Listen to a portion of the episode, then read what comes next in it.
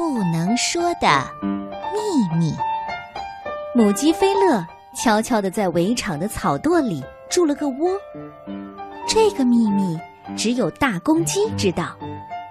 它在木栅栏上跳上跳下，嘴里嘟囔着：“呃，不能说，我绝不能告诉别人菲乐在哪里。”米莉问大公鸡了：“你知道菲乐在哪儿？快告诉我们！”“对呀，我们会给他送去好吃的面包皮。”“呃，不行，不行，我知道小姑娘的嘴巴不严，最不能保密了。有一点小秘密装在心里，他们的心里总是痒痒的，就想讲出去。”米莉举起手来发誓。如果你告诉我，我保证不告诉别人。茉莉也举起手来发誓：如果你告诉我，我也保证不告诉别人。呃，好吧，我相信你们。大公鸡把秘密告诉了他们。米莉家的早餐很丰盛，有牛奶和面包。米莉趁妈妈不注意，悄悄地把面包皮藏到了口袋里。茉莉也悄悄地把面包皮藏到了口袋里。他们心里都有点遗憾。嗯，可惜不能把牛奶也藏到口袋里。尽管他们很小心，还是被米莉的妈妈发现了。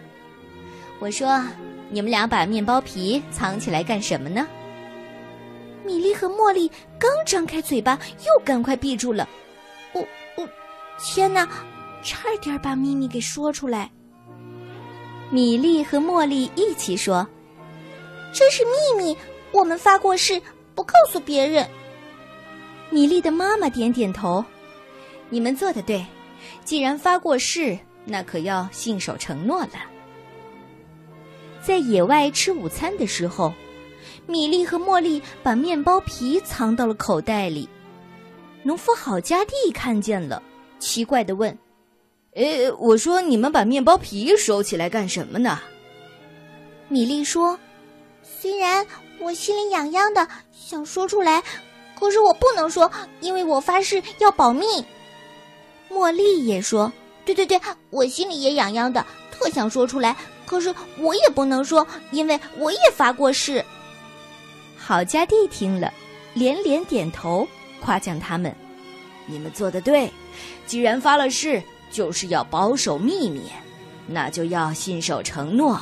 你们当然不能说了。”茉莉家的晚饭有烤香肠和面包，米莉悄悄地把面包皮藏到了口袋里，茉莉也悄悄地把面包皮藏到了口袋里。他们心里都有点遗憾。可惜烤香肠上有油，没法藏到口袋里。茉莉的妈妈发现了他们的举动，奇怪的问：“哎，我说，嗯，你们把面包皮藏起来干嘛呢？”米莉望了望茉莉，茉莉望了望米莉，米莉和茉莉一起说。我们发过誓，不能说，心里再痒痒也不能说。好，你们做的对，既然对别人发过誓，那就要信守承诺。茉莉的妈妈笑着点点头。第二天，米莉和茉莉带着许多的面包皮，悄悄地来到草垛后。母鸡菲乐高兴地说。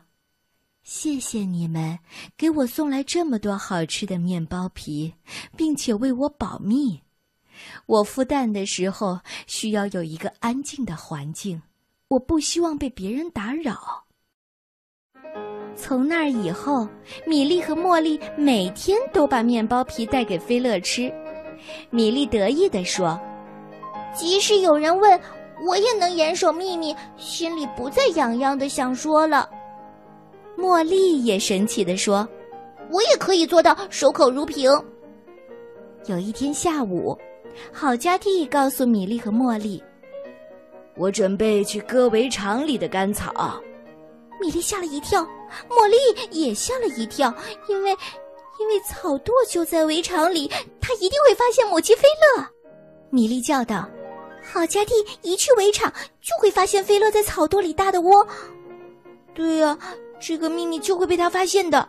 不行，快，我们赶快去告诉大公鸡。”米莉和茉莉丢下手中的面包皮，用最快的速度跑去找大公鸡。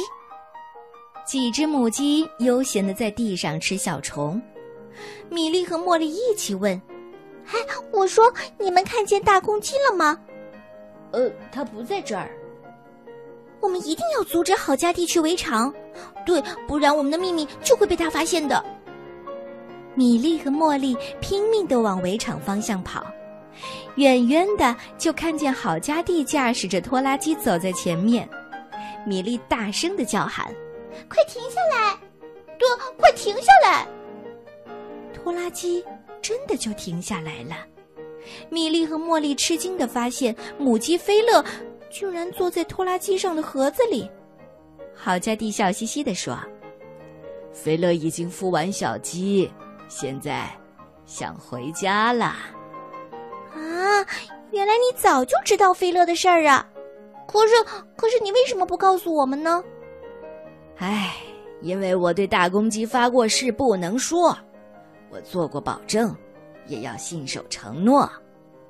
啊，原来是这样！米莉和茉莉开心的笑了。